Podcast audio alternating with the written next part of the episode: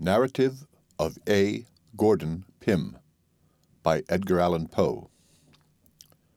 Introductory Note Upon my return to the United States a few months ago, after the extraordinary series of adventures in the South Seas and elsewhere, of which an account is given in the following pages, accident threw me into the society of several gentlemen in Richmond, Virginia, who felt deep interest in all matters relating to the regions I had visited, and who were constantly urging it upon me as a duty to give my narrative to the public.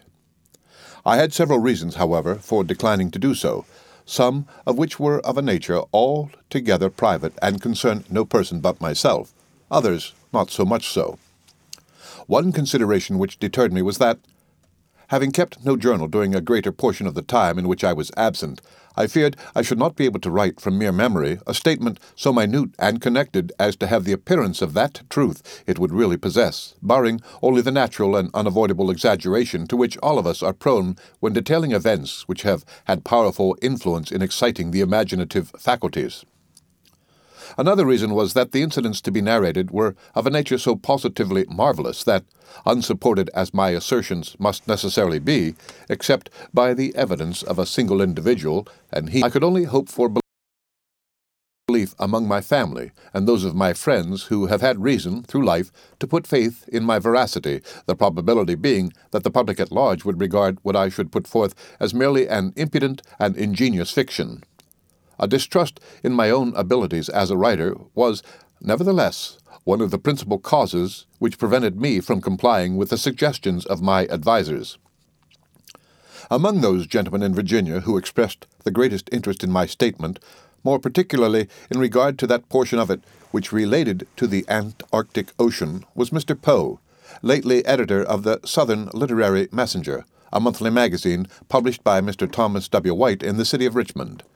He strongly advised me, among others, to prepare at once a full account of what I had seen and undergone, and trust to the shrewdness and common sense of the public, insisting with great plausibility that, however roughly as regards mere authorship my book should be got up, its very uncouthness, if there were any, would give it all the better chance of being received as truth. Notwithstanding this representation, I did not make up my mind to do as he suggested.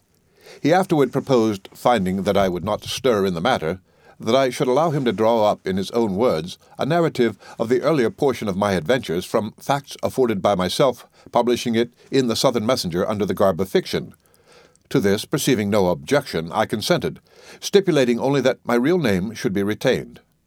Two numbers of the pretended fiction appeared, consequently, in the Messenger for January and February 1837 and, in order that it might certainly be regarded as fiction, the name of Mr. Poe was affixed to the articles in the table of contents of the magazine.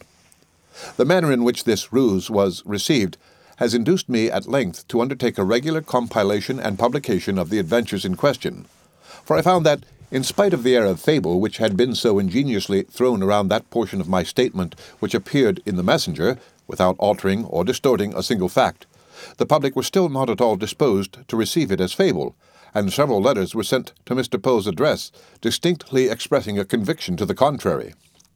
I thence concluded that the facts of my narrative would prove of such a nature as to carry with them sufficient evidence of their own authenticity, and that I had consequently little to fear on the score of popular credulity.